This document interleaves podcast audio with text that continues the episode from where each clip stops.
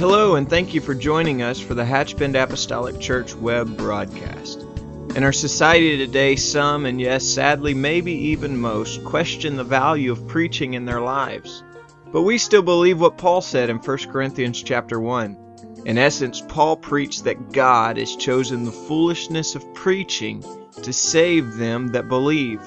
And so that's why we still place such a high value on the preached word of God in agreement to the scripture. And so now I'd like to thank you again for joining us for a message from our pastor at Hatchbend Apostolic Church. But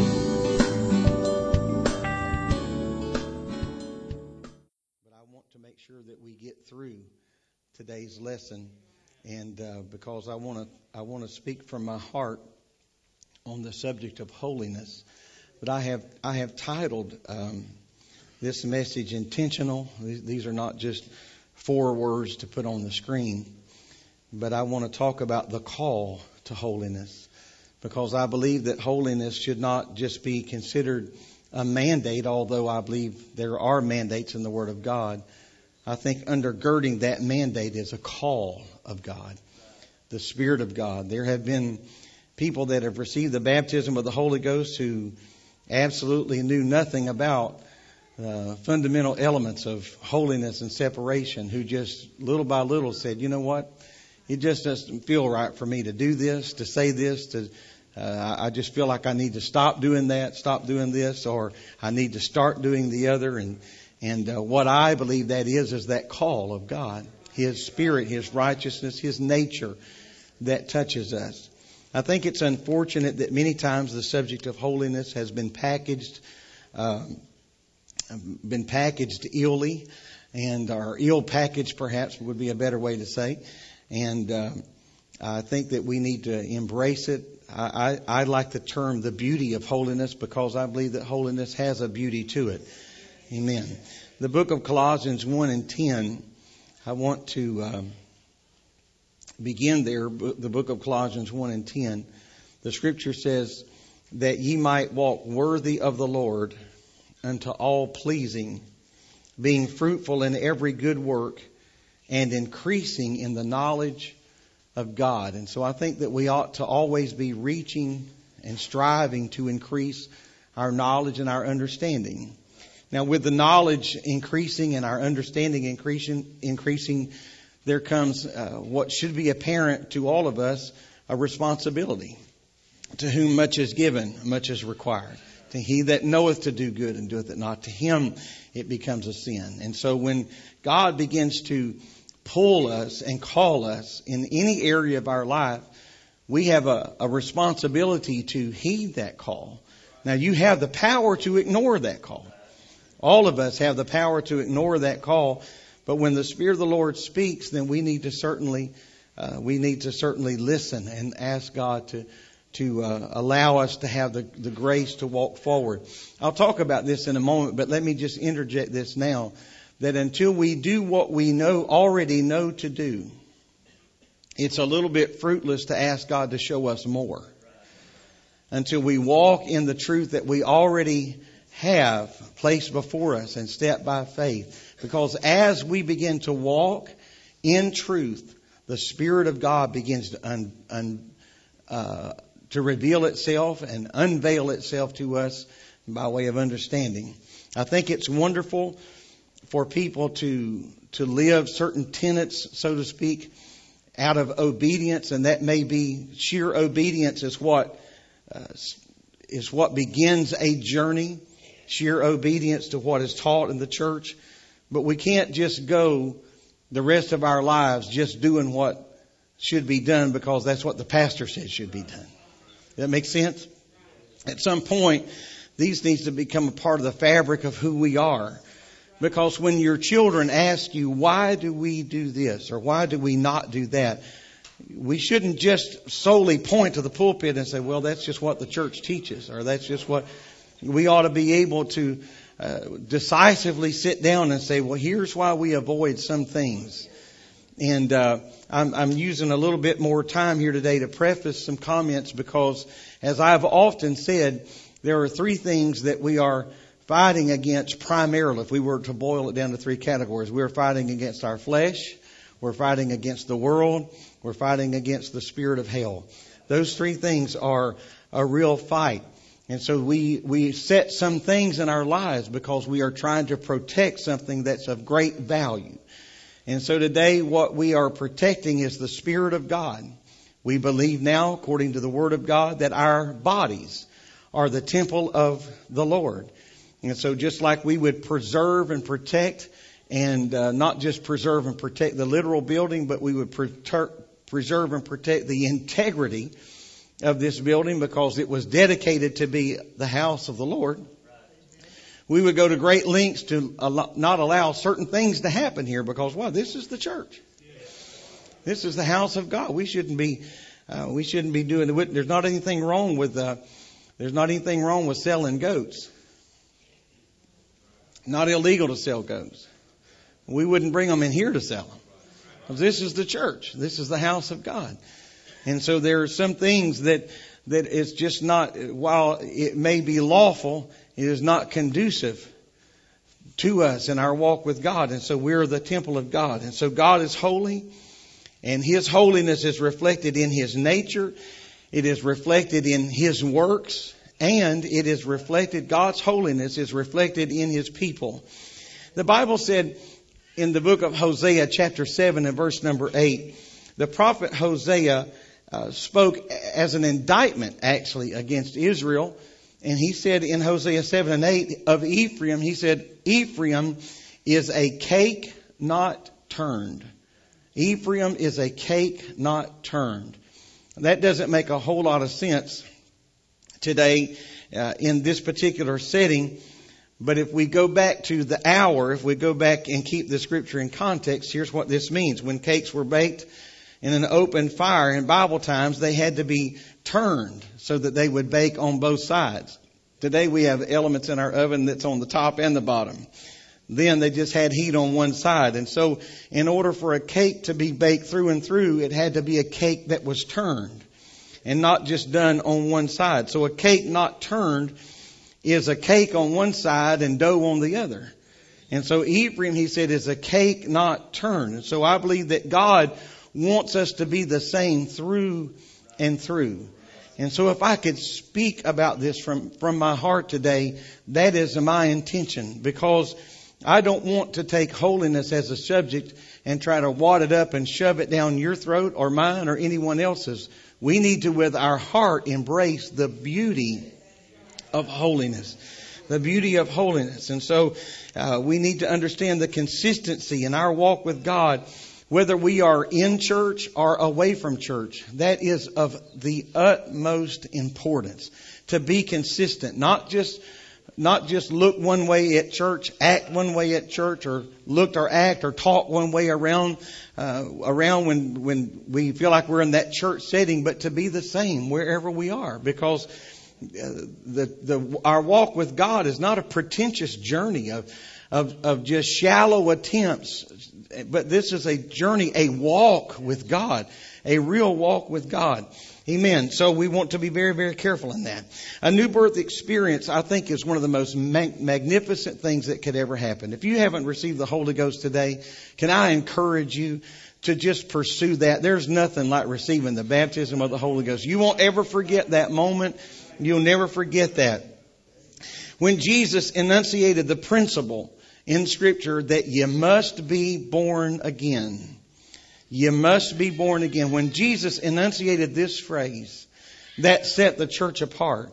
And can I tell you that anytime you start drawing lines in the sand, that's what sets the church apart. You must. The Bible says that you must be born of the water and of the Spirit. And except a man is born of the water and the Spirit, he cannot enter the kingdom of God or the kingdom of heaven. And so there are some absolutes in Scripture.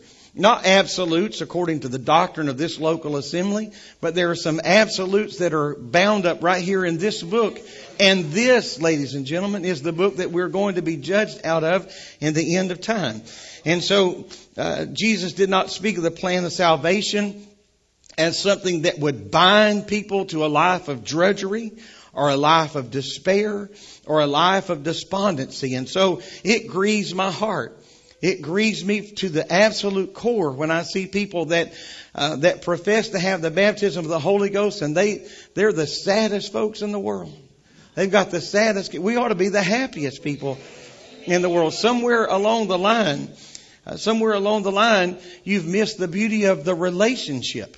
Amen. I've met I've, I've met I've met married folks that were sad looking.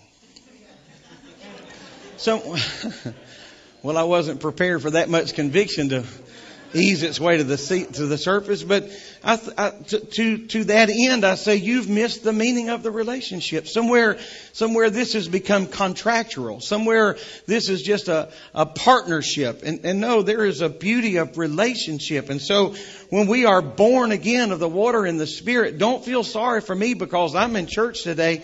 I made plans to be here. This is a very intentional gathering of people. We thought about this long. We thought about this hard. We, we are intentionally here. And when, when the Lord talked about the privilege of being born again, He spoke for an opportunity of salvation that would free men and women from the bondage of sin. I'm preaching to some people today that knows what it's like to be set free from the bondage of sin. They're not here under duress, but they're here set free by the power of a living God. And so when we're born again, we begin to live above the degradation of this world. Not holier than thou, not up here to look down on others, but set apart so that others have something to walk toward. And if we are no different than the rest of the world, the rest of the world has no reason to change.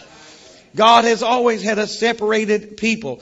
And so at that moment, we begin to live a life of righteousness and joy and peace in the Holy Ghost. That's what the scripture calls. Amen. The, the former life of bondage is, is put behind us and we've been buried in His name. After we repented of His, of our sins, We've been baptized in Jesus' name for the remission of those sins. And through these faith responses, we are now put in a position to be born again or to receive the baptism of the Holy Ghost. We have become new men and new women in Christ Jesus. And so as babes in Christ, we learn a new manner of living, striving daily to reflect the character of God. That doesn't happen automatic. It doesn't happen easily in some cases. Amen. Doesn't happen easily in some cases. And so that's why that's why the church needs to be very, very sensitive. I'm talking about the church body. We need to be very, very sensitive and allow people to move and, and grow at their own pace. Don't skin, as someone said, don't skin someone uh, the, the, minute they walk in the door. That's foolish, and that has happened through the years. Uh, I, I, hope that's I, I hope that's a way, way, way distant years. But uh, we need to have patience and realize that that children grow at their own right, at their own rate. But I believe that we must grow and there must be signs of growth. I, I don't think that we can just get on the highway of holiness and meander along. I think we need to be pretty intentional. There needs to be a difference in our lifestyle a year down the road. There needs to be a difference in how we think. There needs to be a difference in our code of conduct a, a year down the road, six months down the road. It, that won't be what it will be five years down the road. That won't be what it will be ten years down the road, but there needs to be measurable, consistent growth in our lives. And so the Spirit that dwells in our heart motivates us uh, to, to pursue purity, to to pursue holiness in, in at least three areas of our life, at least three areas, and I'm sure that it, it probably has far more reaching uh, things than than just this, but that our, our one area of our life that must be affected by the purity of the Holy Ghost is our attitude. Our attitude ought to be changed by the power of God. Our actions ought to be changed by the power of God, and our appearance ought to be changed by the power of God. These are three things that holiness should affect in our life. And so at the moment of salvation, holiness is imparted to us through the Spirit as a result of the death of Jesus Christ on the cross. And so His blood that washed away our, st- our sins allows us now to stand holy in His presence. The joy that we find in forgiveness inspires us to live our lives in a manner that is pleasing to God. God's very nature is holy. If we are to please God, then we have to understand the nature of God. Holiness is an essential aspect to His nature. God's call is this, very clear, very concise, be ye holy. Be ye holy has reverberated throughout the scriptures from the days of Mount Sinai until this very hour that we live today. The call of holiness is intimately intertwined with the nature of God. We sing the song that says, to be like Jesus, to be like Jesus. On earth I long to be like Him. Well, if that is the case, amen, and if we're really going to sing that from our heart, then we need to embrace the holy nature of God. Amen. His Spirit is holy. That God is holy is the very bedrock of truth upon which we stand today. This is where our faith stands. This is the foundation of our moral behavior. God is holy. Because God is holy, James 1 and 17 says that in Him there is no variableness or in Him there is consistency. We can, we're not going to find God to be this today and something else tomorrow and something else next week. In Him there is no variableness. He is a Spirit and that Spirit is holy. According to John 1 and 1, the Bible says in the beginning was the Word and the Word was with God and the Word was God. So since God is holy, that which belongs to Him is holy. Amen. For, uh, foremost among that which is identified as God and uh, and be, and Him being together with His Word. The Scripture says in Hebrews that the worlds were framed by the Word of God. The Word of God came to us by prophets and through the ages the Word of God has been, uh, has been demonstrated as infallible. His Word still works. Amen. His word is powerful. His word is enduring. Amen. When the word was made flesh in John 1:14, even that flesh was made holy because the scripture says that Jesus lived without sin. And because that word became flesh, that flesh, be, and the word was holy, the flesh became holy. God's word then came to us uh, through the inspiration, the scriptures came to us through inspired men. The Bible says holy men of God spake as they were moved by the Holy Ghost. Amen. By the Holy Spirit, that righteous nature moved upon common man and they penned the scriptures today. And so when holy words were transcribed by holy men, an infallible book was born. You can count on this book. Amen. It is the same. Amen. Uh, someone used to sing the song, Oh no, oh no, my friend, you cannot change the book. You can twist it around and try to fit your life, but God's truth will endure. Amen. I want this book, amen, that infallible book to be a part of the fabric of who I am. The dwelling place of the Lord is holy. Isaiah 57 and 15, the scripture says, For thus saith the high and lofty one that inhabiteth eternity, whose name is holy. I dwell, he said, I dwell in the high and holy place. God is holy, and wherever He dwells is a holy dwelling place. Before, before the Shekinah presence of God entered the tabernacle of Moses, that tabernacle had to be sanctified and hallowed unto God. But it was when his, but it was his presence between the cherubim and the holies of holies that made the tabernacle holy. A lot of things had to be dedicated unto God. We, we understand that and get that. But it was God's presence that made that tabernacle holy. And today, if there's anything holy about us, it will be His presence. Because if His Spirit is removed from us, then every, anything we could offer is just as filthy rags. The Bible says when Solomon's temple was completed, that the glory of the Lord filled the house. Amen. Because this house had been sanctified to himself. And so the, the, the very, uh, the structure of Solomon's temple, of course, greatly differed from the structure of the Old Testament tabernacle. Amen. That wilderness tabernacle. It, it, there was nothing to compare the majesty of Solomon's temple against that old tabernacle that God had instructed Moses to build. But let me tell you something about those two structures. Though one was far more beautiful and appealing to the eyes of men, they were both equal when the Spirit of the Lord stepped in because it was the Lord's presence that brought beauty, ultimate beauty to the house. It became a holy place because His Spirit took residence there. The name of the Lord is holy. That's why we should never take the name of the Lord in vain. Amen. That's why our language ought to be right. We should never take God's name in vain. His name has always been an integral part of Himself. The presence and the name of God are interrelated. There is only one name given among men which by, whereby we can be saved according to Acts 4:12. And so that name is sacred. That name is precious. Don't curse that name. Amen. Don't demean that name. Don't devalue that name. The singular name of God deserves great reverence.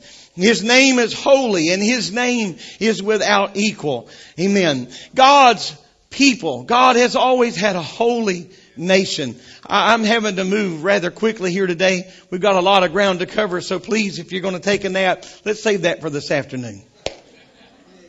Amen. If you got somebody beside you needs to be nudged every now and then, nudge them every now and then in Jesus' name. God has always had a holy nation. Israel was a holy people. God chose the people of Israel to be His people from all the nations of the earth. However, follow this now. They were God's people while they were in Egypt, but it was not until they were called out of Egypt that they attained, obtained a distinct identity as being a nation. It was when they came out that they were granted that that it was when they came out that they were granted that identity of being a holy nation or a nation separated unto God. It was out, it was at Mount Sinai that God confirmed to them and confirmed them as His people. In Deuteronomy 7 and 6, here's what the scripture says. For thou art an holy people unto the Lord thy God. The Lord thy God had chosen thee to be a special people unto Himself above all the people that are upon the face of the earth. Now it just stands to reason today that even in our, if we just wanted to use government officials or, or any type of leadership, it, it, would just stand to reason today that there, if we're going to choose someone uh, to lead the nation of America, then we would have certain expectations of that leader. We would have certain expectations of their code of conduct. We would have certain expectations of how they, they carried themselves, not only in America, but we would, we would certainly be concerned with how they conducted themselves in other parts of the world. If we're going to elect a man or a person to lead as the governor of the state of Florida, there would be certain expectations that we would just have of them as a citizen of, uh, and a resident of Florida. We would, we would just have certain expectations that we would want to, uh, to believe that they would not violate those things. And so the Lord said, you're a holy people unto me. You're separated unto me. Amen above all the people that are on the face of the earth, you represent me. And so Israel was a nation dedicated to the glory of God. And so if people would have certain expectations of natural, national, or local leaders, then how much more is the world looking for someone that says, yes, we've been born again of the water and of the Spirit? Would not there be a sense of expectation that we would walk different and talk different and act different? And I'm not, I'm not just talking about robotically or mechanically, but there would be such a difference that when people meet you, they say, you know, I don't know what it is, but there's just something different about you. That difference is not us. It's not the cologne you're wearing, the perfume you're wearing, the outfit you're wearing, but that something different about us is the Spirit of God that abides in inside because we decided we're going to be different. Amen. We're going to be different. And so Israel's national identity was based upon the Lord's identity. Amen. So the lifestyle of the people of God was to be a lifestyle that would glorify God. Their daily existence was to be the testimony of His goodness and His, and His holiness. Now, there is no doubt in my mind and no doubt in scripture that Israel was used to be this set apart nation was used to be an example to the other heathen nations. So is the church today. The church today set apart not holier than thou. Again, sadly, sometimes holiness has been used as a lethal weapon to judge other people and to criticize other people and even bludgeon other people to death. That's not, that's not why God has separated us out. Amen. But we are to be an example to a heathen nation that you know what? You can dress modestly in a world where there are just no limits. You can dress modest and be modest and whatever can be done, amen, whatever needs to be done can be done done in a holy way, in a modest way. We can conduct business. We can do whatever needs to be done and maintain a Christian spirit and attitude and lifestyle. Amen. And so when God brought Israel out of Egypt, he placed a special anointing upon them as they lived their lives according to the law and the ordinance that, uh, uh, the ordinance that Moses delivered to them. The Israelites demonstrated the blessings of God in serving uh, the Lord to all the other nations around them. You know, I, I think it was a number of years ago at one of our men's conferences that brother brother Osborne, brother Joe Osborne mentioned and it is scripture in the book of Exodus where three times a year the men were to come and to and and to they were to leave their families and go to the to the house of God to worship. And and and the scripture was very specific that when you come, you bring your best. I mean, you bring your very best. Don't, and that's what we ought to, that's what we ought to offer to the world. We ought to come to the world with our very best. Our God is taking care of us. Our God can sustain us. We're not living on a whim, a maybe, a hope so. Our fingers are not crossed behind our back, hoping everything uh, kind of comes out in the wash. But God said, "I'm going to take care of you." Amen. We need to demonstrate the blessings of God in our life. The nations who had inhabited Canaan prior to Israel's conquest, they were cast out of the land of Canaan. Why? Because of their iniquity. Therefore Israel became an example of the glory and the beauty of the righteousness of those nations. Amen. To those that lived around her. This is how you can live. You can live for God. Today I just want to pause. I want to put a comma in this message today and tell you something. You can do this not in your own power and your own strength, but you can do this. God will anoint you and has already anointed you to live the life that needs to be lived. Amen. I'm saying that on purpose because so many people have said, I just can't do this. But can I tell you, you won't have to give up ever anything to live for God that you won't have to ultimately give up to live for the devil. Amen. And so he desired of them to be a witness of his presence by their faith, by their worship, by their dress, by their lifestyle. Other nations were to see the Israelites' devotion and their obedience to the one true God, that they would also come to know the Lord for themselves. Amen. We need to show the world there is another way. You don't have to live in this. You don't have to live in this sin and debauchery. You can come out from among them and you can be separate. Israel was a, Israel was a, a peculiar and a particular treasure. Amen. There's great value in obeying the Lord. Obedience marks God's people like jewels or like valuable pearls. They're well marked. The Hebrew word that is translated peculiar, uh, it really literally means to be shut up. Not to shut up, but to be shut up. Amen. I just wanted to go ahead and chase that out and, and flesh that out before that wound up on Facebook this afternoon as a quote coming from me. Amen. But it means to shut up, or in other words, it means a wealth that is closely guarded. Amen. A peculiar people, you are a wealth, a treasure that is closely guarded. There, there are some things you just want to keep up with because they're of great value to you. Amen. They're of great value. And so God, God did not uh, indicate that His children were to be odd or to be weird. I don't think that the church is called out to be a bunch of goofballs. Amen. I'm, I'm very serious and I'm not trying to be humorous, even if that made you smile. But God didn't call us out to be a bunch of lunatics. That's not what the scripture said. I, I want you to just come out here and just live some kind of bizarre life. No, no, no. That's not what he's talking about at all. Do you know what God is mandating from the church today is really, really not a whole lot different than, than, than, than the America of just a few decades ago.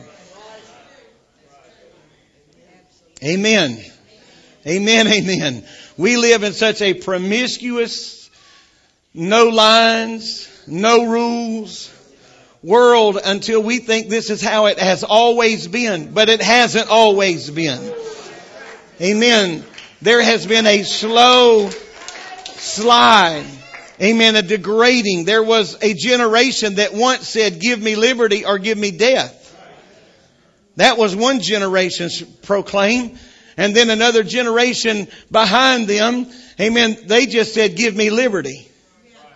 Amen. They just give me liberty. Just let me do whatever I want to do. Let me just get, let me just do whatever I want to do. Let me go wherever I want to go. No lines, no regulations, no rules. And, and all authority has been called under question. All authority is being called under question. Amen. Let me say that one more time. All authority has been called under question. Amen. When, when parents, and I'm not necessarily giving this in chronological order, but when parents lose authority in the home, when there is no longer a voice of authority in the home, when we remove the voice of, of, authority out of the school, when we remove the voice of authority out of the courtroom, it's no wonder that we're losing the voice of authority to our law enforcement on the street. Amen. Are you hearing where I'm going today? Amen. We've got to be very, very careful that the Spirit of God helps us to understand, amen, that there are some regulations, there are some rules which govern every aspect of our life or it should govern every aspect of our life. The Bible says in the book of Judges that in that day, every man did that which was right in his own eyes. Do you know what? Some people think you don't have the right to live. That's how they think in their own eyes. Don't you hope they don't get in charge? Don't you hope they don't break in your house today? Don't you hope that they don't come in? Because there's some people that really have the philosophy that if you have something and they don't, they have the right to take that from you. Every man just did that which was right in his own eyes. Nothing could be further from the truth at all. God's God's church is holy. The church is God's masterpiece of mercy. The word church was first mentioned in Matthew 16 and 18 when Jesus said, I will build my church. I will build my church. When he spoke these words, the church had not yet begun. But he said, I will build my church. The church was born when the Spirit of God was poured out in the upper room in Jerusalem. And so the church became the first dwelling place for the Spirit of God. Amen. He began His church when it was born on the day of Pentecost. Acts 2 and 4, the scripture says, and they were all filled with the Holy Ghost. When men and women received the infilling of the Holy Spirit, the Bible says they were added to the church. Amen. Individually and collectively, the church is the residence of the Spirit of God. And as the presence of, as the president, as the presence of God, excuse me, was evident in the burning bush, amen, what happened when Moses walked up to that bush? The Lord said, Moses, take your shoes off because the ground upon which you stand is holy. You're standing on holy ground. Now let's, if we just kind of extract ourselves out of this situation and look at it from a distance. It was just a bush and it was just a fire and it was just desert sand and it was just a man and it was just a pair of sandals. So what in the world is going on here to make this command? Take your shoes off because you're standing on holy ground. Amen. What made it holy was the presence of God. Amen. Now, if we today are going to profess to be filled with the presence of God, how is it? How is it then we can say, but I'm still going to do what I want to do, go where I want to go, live like I want to live, dress like I want to dress, walk ever how I want to walk, when the Lord said, Moses, this dirt you're standing on is holy, and so get those shoes off. Amen. The presence of the Lord in that bush made it hallowed ground.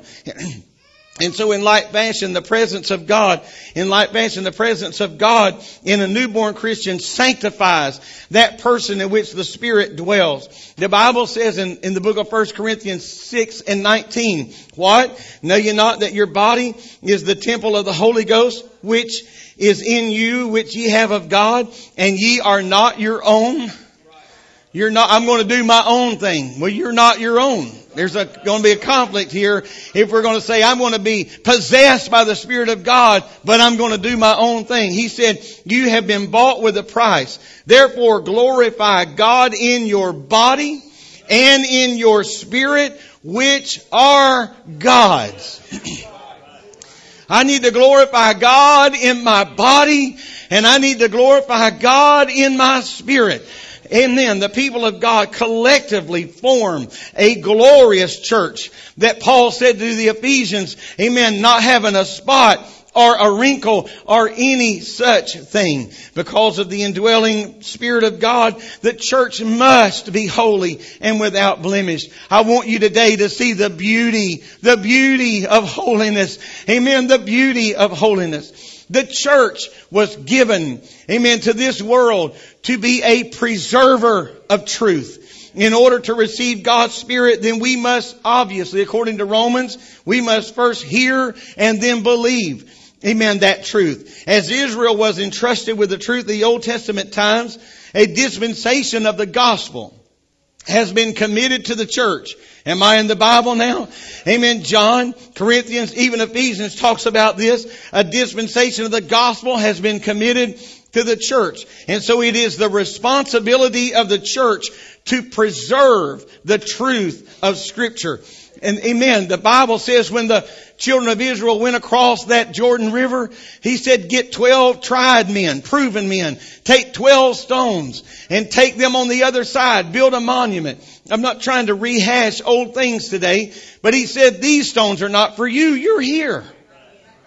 These stones, you'll never forget this, you'll never forget this experience. I'm not asking you to build something so you won't forget, but he said when you build this monument and your children ask, what meaneth these stones? It's right there that we need to preserve, amen, these things to say, what does this mean? Amen. And so I'm, I'm petitioning parents and grandparents today. Amen. When our children ask questions and young people ask questions, don't just send them to children's church leaders and Sunday school teachers and student ministry pastors, but we need to be able to open the book and say, darling, this is why, this is why we're preserving these truths to another generation. Amen. We receive and live by the Holy Spirit. Amen. And as we live by that Spirit, as we walk in that, then we begin to discover more truth. Amen. But these are the, but the, these are prerequisites to gaining more truth. We have to walk in the knowledge that we already have. Amen. So a godly individual in the midst of an ungodly world preserves truth that could otherwise and would otherwise be lost. And so when we just hold on, when we just hold on. Amen. Now I'm going somewhere today, and so I want you to hold on. Collectively, the church is a preserver of the truth. The church that began on the day of Pentecost and exists to this day. Until the last person has heard this message, God is going to have a church that is called out, that is separated out. Whatever you want to, uh, uh, opinion you want to form right now, then I don't say this in a smart aleck way, but you are, you are free to form your opinion. But hear me. Amen. God has always had a called out church and He always will have a called out church. Amen. Those that preserve truth to another generation. I, I, I want, I, I, want the, and, and I feel a mandate upon my life, obviously, as the pastor and shepherd of this church, to preserve these truths, not to just cater to the crowd that is here today. I'm not just trying to cater to yesterday's generation. I'm not just trying to cater to my generation. Amen. But I want to, I want to, these truths to be instilled in the hearts of our young men and women. Amen. To hold this Amen. The light of the world. That's what the church is. A light to the world. The mission of the church is to proclaim the good news of Jesus Christ's death, burial, and resurrection. The light of Jesus Christ must be evident in us. It must be illuminated in us. It must be obvious in us if others are going to see that light. Amen. I'm thankful today for the beauty of holiness. A false standard, you know, has been established in our world in the day that we live. The deceiver of deceivers has tried to convince masses that beauty is just external. The message that is propagated to us everywhere we turn is that it, that external beauty can be, can be achieved without righteousness and we can live a life marred by disobedience and still be beautiful in the eyes of God. But nothing could be further from the truth. True beauty is only attained through a life of dedicated honor to God. We are, ladies and gentlemen, preservers of truth. We are Christ's light to the world. We are the reflections of the character and the nature of Jesus Christ. What would Jesus do? How would Jesus say it? How would he handle that? Amen. We can become these things only as we allow that indwelling spirit in us to be seen by those around us. God is going to have a church that is comprised of men and women who demonstrate holiness in every aspect and facet of their life. I mentioned a moment ago, it is reflected in our attitude. The presence of the Lord in our life, it certainly will be reflected in our attitude. First and foremost, Christ is exemplified by a spirit of unselfishness. Amen. You know how to get, you know how to get over unselfishness? You gotta be proactive. The best way to get over stinginess is give it away. Amen. It'll only sting a few times. But the more and more you begin to exercise that, you break the back of that selfishness. Amen. Holy Ghost filled men and women should demonstrate an unselfish spirit.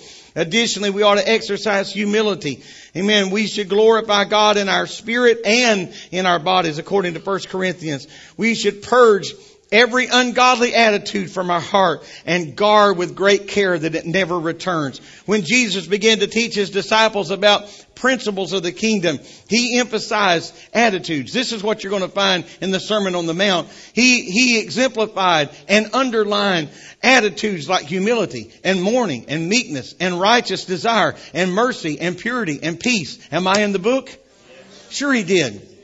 Amen. These ideals were the cornerstones of the Sermon on the Mount. He taught that giving to God while having a broken human relationship in, in our life is to be avoided. He said, if you got a gift, you bring it to the altar and realize you've got an alt with your brother, leave your gift there and go make that right.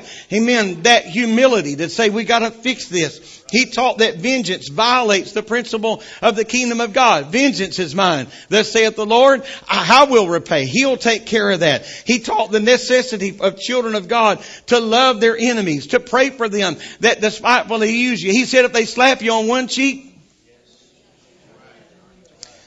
Amen. That was weak, but I'll take it. Amen.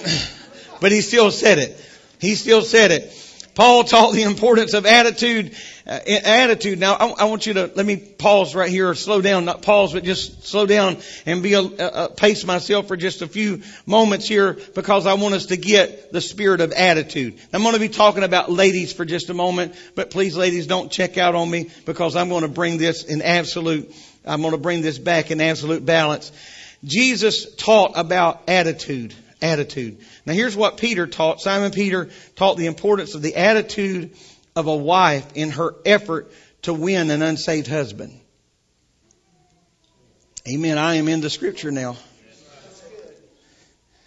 And so it says nothing about if you have this program, that program, if you sing that song, if you do it this beat, this tempo.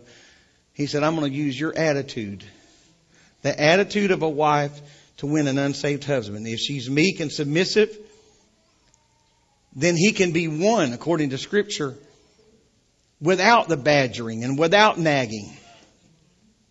And it was what? It is through her obedience to the Word of God that her husband begins to see a reflection of Christ in his wife. Amen. If she's kind and respectful and submissive, then he, he's going to receive a positive impression that she's just not going to church and dancing and singing and shouting, but she's coming home with that meek and humble spirit and attitude. Her personal holiness of attitude reflects Christ to her husband and leads him to accept salvation that he found no other way but through her attitude. Now, if these principles are true of a woman winning her husband to Christ, and God is not a respecter of persons. Amen. And God is a God of balance. I don't think I'm taking anything out of scripture to say that if these principles are true for a woman to win her husband to Christ, then surely this is a principle that would work for a man that was trying to win his unsaved wife as well. Amen. I, I don't think this is just a, a, a, a, a somebody help me with a word there. I don't think it's just something just for the for the, for the ladies is what I'm trying to say. I think there is a principle that is set forth. I know it specifically says that, but I believe there is a principle that our attitude can affect. If, if the attitude of a wife can affect her unsaved husband, then how could not our attitude of being filled with the Holy Ghost affect unsaved people that we work with every day in our office, every day in our line of business, whatever your vocation may be? And I believe that same principle could be true in the life of a husband with an unsaved companion as well. And so it's reflected in not just our attitude, but also in our actions. A person whose spirit is subjected to Christ will demonstrate holy actions. Because you see, holiness, are you ready for this? If you're not buckled in, we may hit some turbulence right here, so no moving around the cabin for the next few moments. Holiness is a matter of the heart. And if we don't get holiness in the heart, you could have sleeves that are long enough to drag on the ground. Amen. Amen. You can wear a turtleneck 365 days a year. Oh, yeah. But if it's not in the heart and you just dressed up the outside, inside you are full of dead men's bones. Because holiness must start inside. Some of the most dangerous people that I have ever met in the church are people that don't have holiness in their heart. Amen. Because when you just get the old man dressed up, that leaves room for self-righteousness. That leaves room for this holier than thou and judgmental and people that can be brutal and unkind. Holiness is a matter of the heart. But hear me.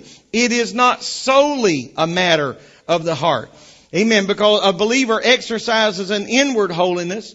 We exercise an inward holiness. I'm going to say it one more time. We exercise an inward holiness, but we demonstrate an outward holiness.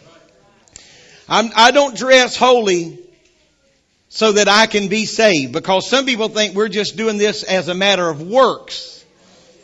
Amen. I don't dress holy in order to be saved. I dress holy because I am saved. I don't dress holy to get the Holy Ghost. I dress holy because I have the Holy Ghost. Amen. We live a modest and a moderate lifestyle, not so that I can be saved, but because I am saved. Amen. I, I, I, possess something that is of great value and that is His Spirit. Paul stated that a child of God must come out from among the world. We need to look different from the world. Be, be separated from the world. Amen. He said, don't touch that that is unclean. Cleanse thyself. Just yesterday, my wife and I, Friday and, and yesterday, my wife and I were, were in Jacksonville and, uh, and we had gone into a few places of business and I'm telling you, it's just unbelievable how people go, walk around. Unbelievable. And so just yesterday, my wife didn't even have any idea what I was teaching today until she, until I started, until I announced it a while ago. So, uh, this was a conversation that we had yesterday. She said, uh, she said, while, a while ago I was in a store and shopping, she said, one of the ladies who worked there, she said, ma'am, I would just like to commend you on your attire. She said, we see a little bit of it all. Coming in here, I just want to commend you on your dress. I want to commend you on your attire. I'm going somewhere today. I want you to please understand that, that, that we need to come out. The world is looking for someone that's different. Amen. We need to cleanse ourselves. A holy heart will manifest itself by holy actions. Amen. I want holiness not to be the best kept secret in the world, but a believer is to cleanse themselves from all filthiness of the flesh, to, of the flesh, and to take, and that is going to take action. Now let me just ask you a question here. If we just keep on going for a few minutes, can you stand with me? Amen. Let's do that today. Amen. It'll be better than, than trying to break this up. And so to perfect holiness is taking right actions and possessing right attitudes and having the right appearance. Amen. It, it, we are to strive for holiness in our flesh and in our spirit. And so evil thoughts, evil thoughts produce evil actions. You think about it long enough and you'll act on that long enough. But by the same token, holy thoughts produce holy actions. And so if you're think, if, if evil is always in your mind, then we not, we might need to change what we allow to come in our mind. Amen. We need to be careful what fire you warm your hands over. I don't want to just get lost in a, bu- in a bunch of cliches today, but we need to, we need to be very careful what we allow ourselves to watch, what we allow ourselves to read, what we allow ourselves to listen to. Amen. Why? Because th- those things stay in our mind. They just, you can't unsee things. You can't unhear things. Amen. I don't want all that language in my mind. I don't want those images in my mind. I, I don't want those thoughts. I don't want those seeds in my mind. I want to stay pure and clean from all that. I'm not saying that to sound uh, super, super spiritual today. I, I, think this should be practical in the sense that I, I want to make sure. I mean, we, we just don't have a habit in our, our house to just open the front door first thing in the morning, just set down a concrete block and prop it open all day. Because I don't want some things that are out there inside. Amen. Now we have to go in and out. we have to go in and out. We can't just stay in. We can't just stay out. But I want to be careful what I allow in and what I allow out. I've said more than one time that we've almost destroyed several good cars very, very good cars that we've owned through the years because a fly got in and my wife just went bananas. We're going to get that fly out. Amen. It doesn't, we'll, we'll worry about the insurance deductible later. We're going, we got to get this fly out right now. and I'm not saying that I'm in disagreement with that, but you, you get where I'm going. I mean, it becomes something we got to deal with now now. Right now. Just some, several months ago, we had a little, uh, I'm some sure some sort of little non-poisonous snake that kind of gets a, has a tendency every now. We've only two or three times, I, I guess, we've seen that around our door, around the vinyl siding trim of our door, because for some reason we have little green frogs that come around. So every now and then you just see that little snake head and, uh, and he's sticking out and he's just trying to survive. But I can't get my wife to understand that he's just trying to live. And so yesterday we were taking some stuff in the house and she said, you know, honey, I tell you all the time, don't leave this door open. Now I know why, but every now and I just like to hear it. Why? And she goes through just like it's the first, very first time. Well, you know that one time there was that snake there. And you just never, you never know. And I understand that I'm not, I'm not trying to have a fun at your expense here today and don't mean that disrespectfully at all. But, uh, did I cover that up well enough? But we got to be careful what we allow in because you leave the door open, something that you don't want will be in. Amen. Something you don't want will be in. And that's a dangerous thing to go looking for something when you don't know where it is. Amen. I worked a union job several years ago and, and, uh, during a, a little, uh, uh a time of a, of a strike and things of that nature, I had to take a secondary job temporarily and part of that job was to do some maintenance at a condominium uh, play, uh, plays on a golf course and condominiums, and so you had to go and fix things, little things that maybe needed repair. And so I got a call one day that you need to go to unit such and such because there's a snake inside. And so when I got there, I wasn't all that worried about it because I thought when I get there, whoever owns this condominium or whoever's renting this condominium will be here and show me where the snake is. And when I got there, they were gone. Now I can't really blame them for that. But I have this instructions. There's a snake inside.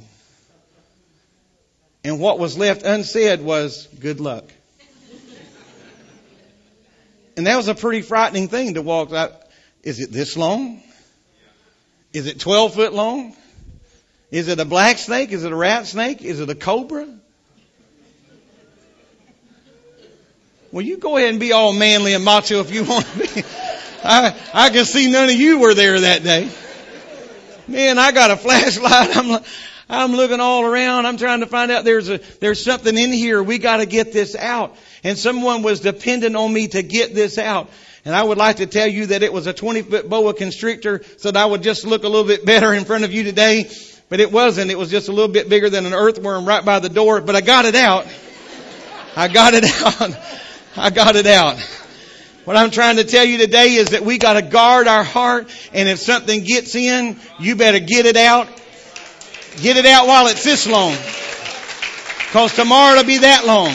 Next year it'll be that long. Amen. If you don't get it out today, it will devour. It will devour. And so we've got to make sure that our behavior, amen, is part and parcel of that that would be in alignment with the Word of God. Hallelujah. God-centered behaviors ultimately result in two things. It exalts not, exalts not only the person, but it exalts the presence of God. Amen. So we should strive for right behavior. The other thing, the third thing that I mentioned was that it is, is reflected in our appearance. And so that that, with, that that begins on the inside will also manifest itself in our actions. Whatever is inside will ultimately reflect itself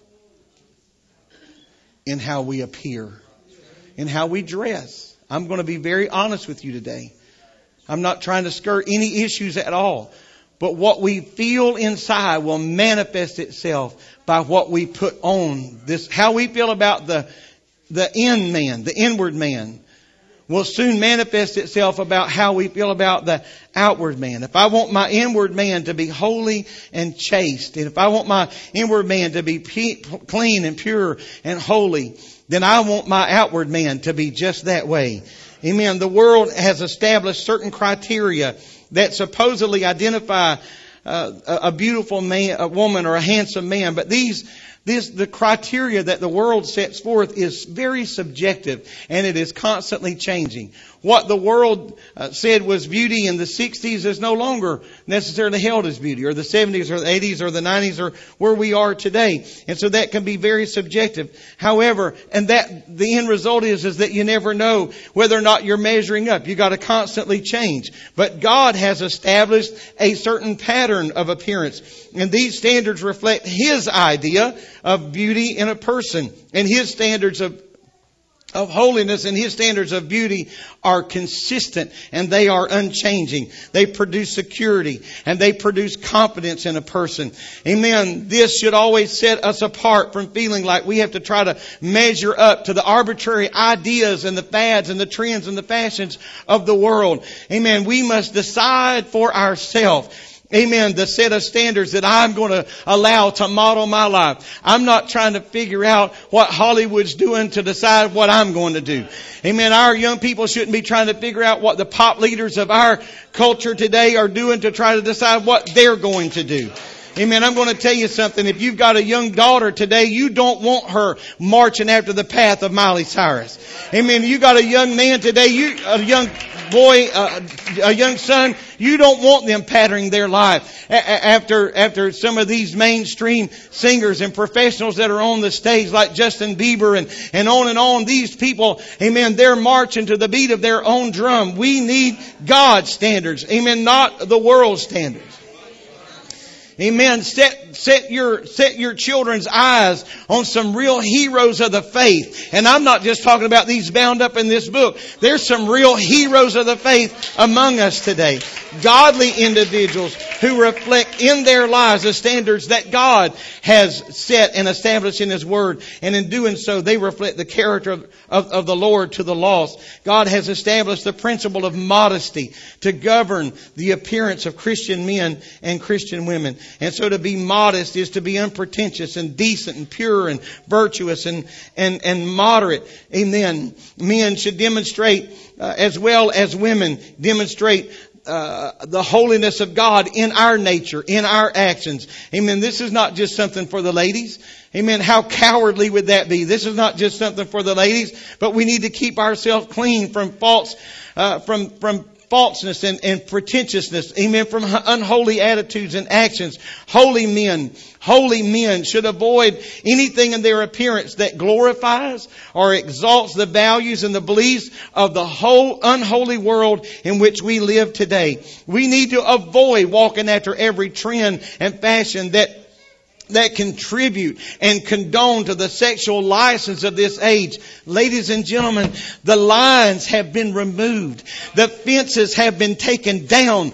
I understand that if you can read today, amen, I understand that if you can read today, you, you know what I'm telling you is true. The word and the beauty of holiness differs from those that the world, what the world may consider to be beautiful. Simon Peter cautioned godly women to, to avoid outlandish and elaborate pitfalls in their personal adornment. Amen. He said, but rather you need to work on those things that reflect beauty. Amen. Heavenly, inward beauty. Praise God. Our, our, our service on Wednesday night, if you were here Wednesday night, amen, we heard Brother Woodward talking about the beauty of God's covering over us.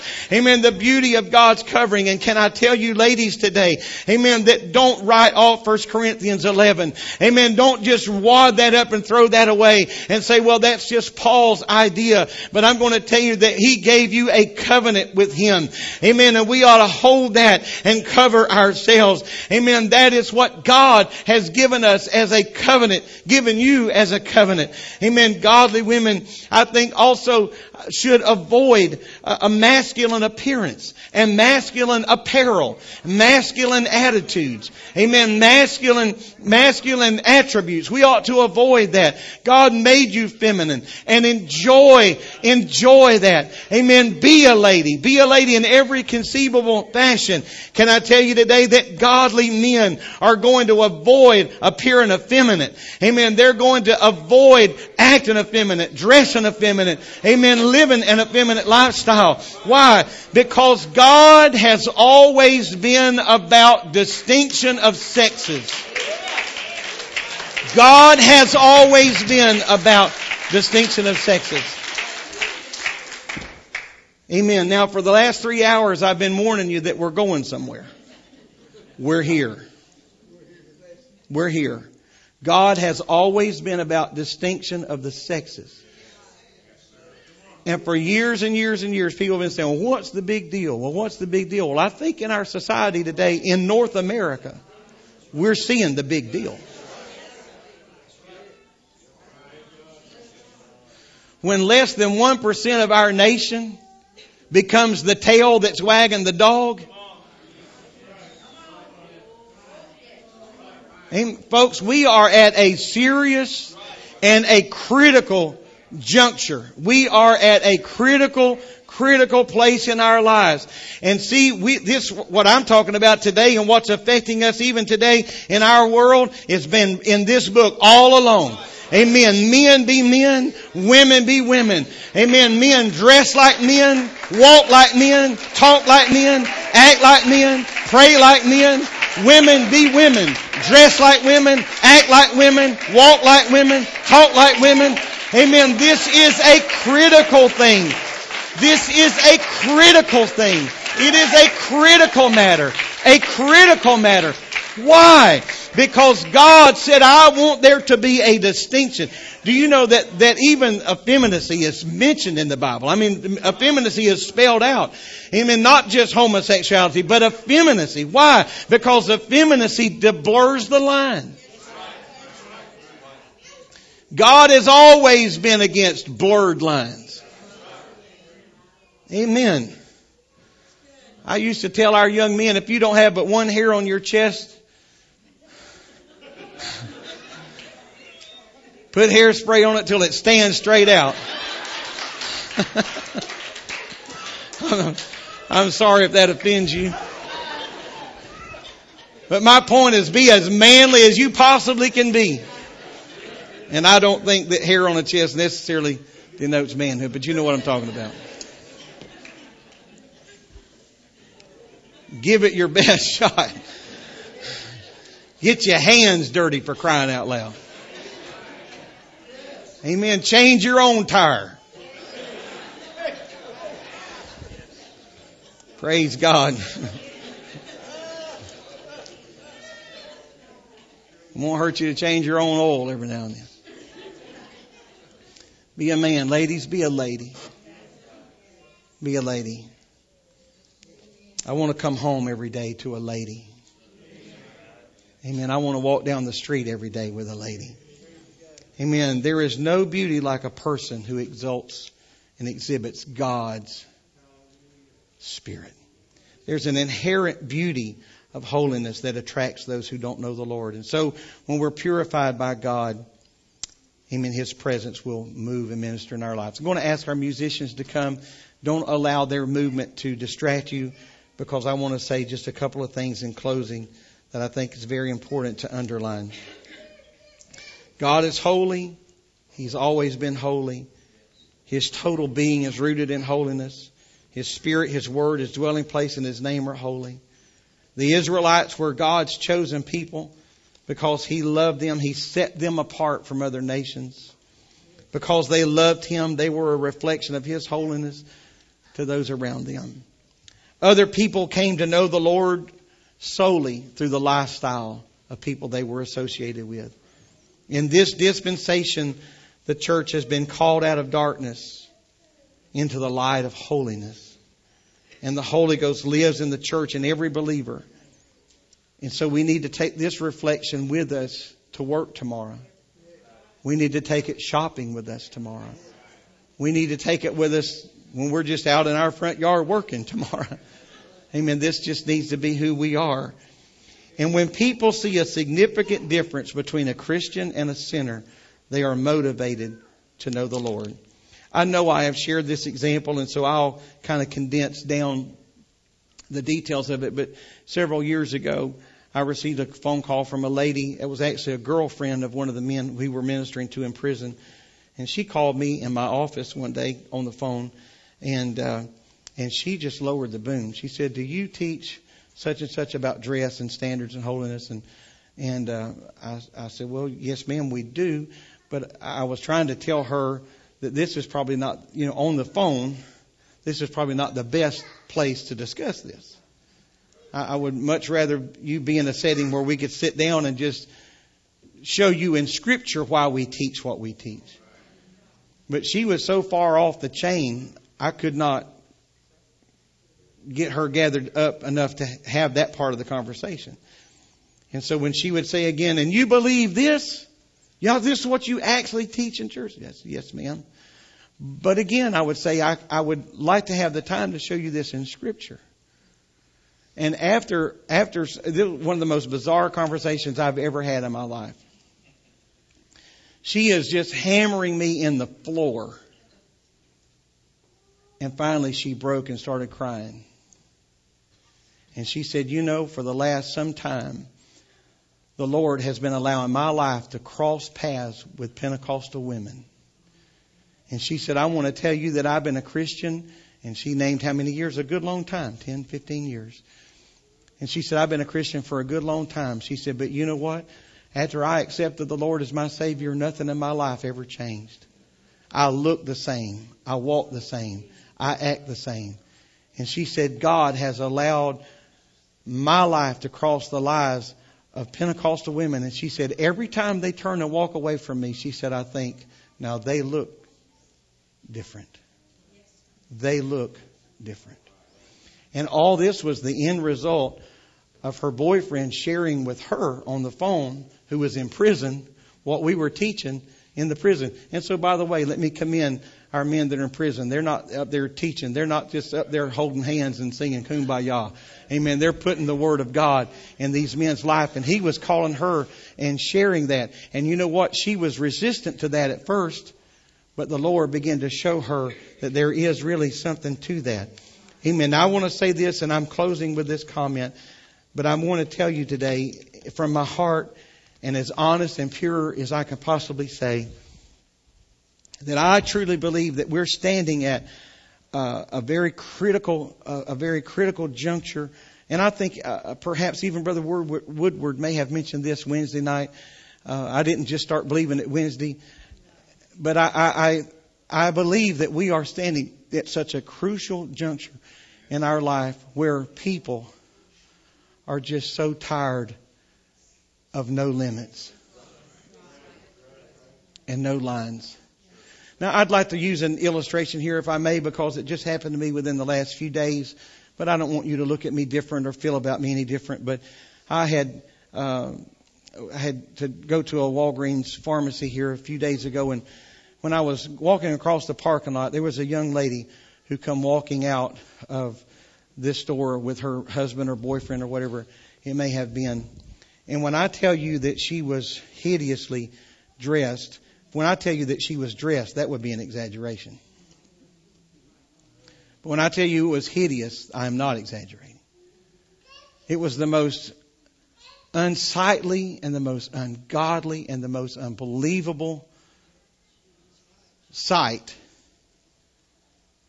And so she goes walking across that parking lot. He needed his head examined. That's where that should have started.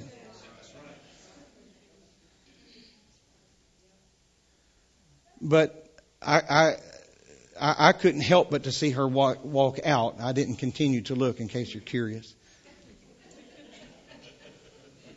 But as I walked in the store, when I walked in the store, this is what I was faced with. Customers and employees that were all just standing when we all, there was no way not to see it. And they were all going,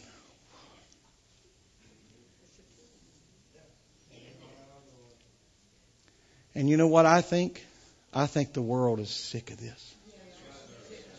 I think the world is so tired of there is no wrong, there is no line, there's no fence, there's no limit. I think people that don't even know God are sick of this. So I want to tell us, good Holy Ghost filled men and women, hold on. Hold on, because God hasn't separated you to pick on you. He hasn't separated me to pick on me. God has always had a chosen nation. Amen. I'm going to tell you there's no job, there's no job that could ever be done. Amen. That my wife can't do that in a holy way, in a righteous way, in a godly way. There's no job that can't be done. Amen. That Brother Rayleigh can't do in a holy way, a righteous way, a godly way. Amen. Am I anybody in this house with me today? Amen. There's there's nothing that would constitute me having to violate Scripture. Hear me this morning. We need the we need the presence and the power of God. God bathe us with a spirit of modesty and moderation. Where did it ever go out of style? When did it ever go out of style? I say, God, help us today to hold on to holiness. It's a wonderful thing. It is a foundation upon which we are built. Let's stand today. You've been very, very kind to give me some extra minutes here. Amen. We're going to worship the Lord and we're going to magnify Him this morning. And would you let God's presence touch our lives in this place today? Amen. Would you lift your hands with me now? And could we ask God to just seal this word in our heart this morning in Jesus' name? I love you today, Lord.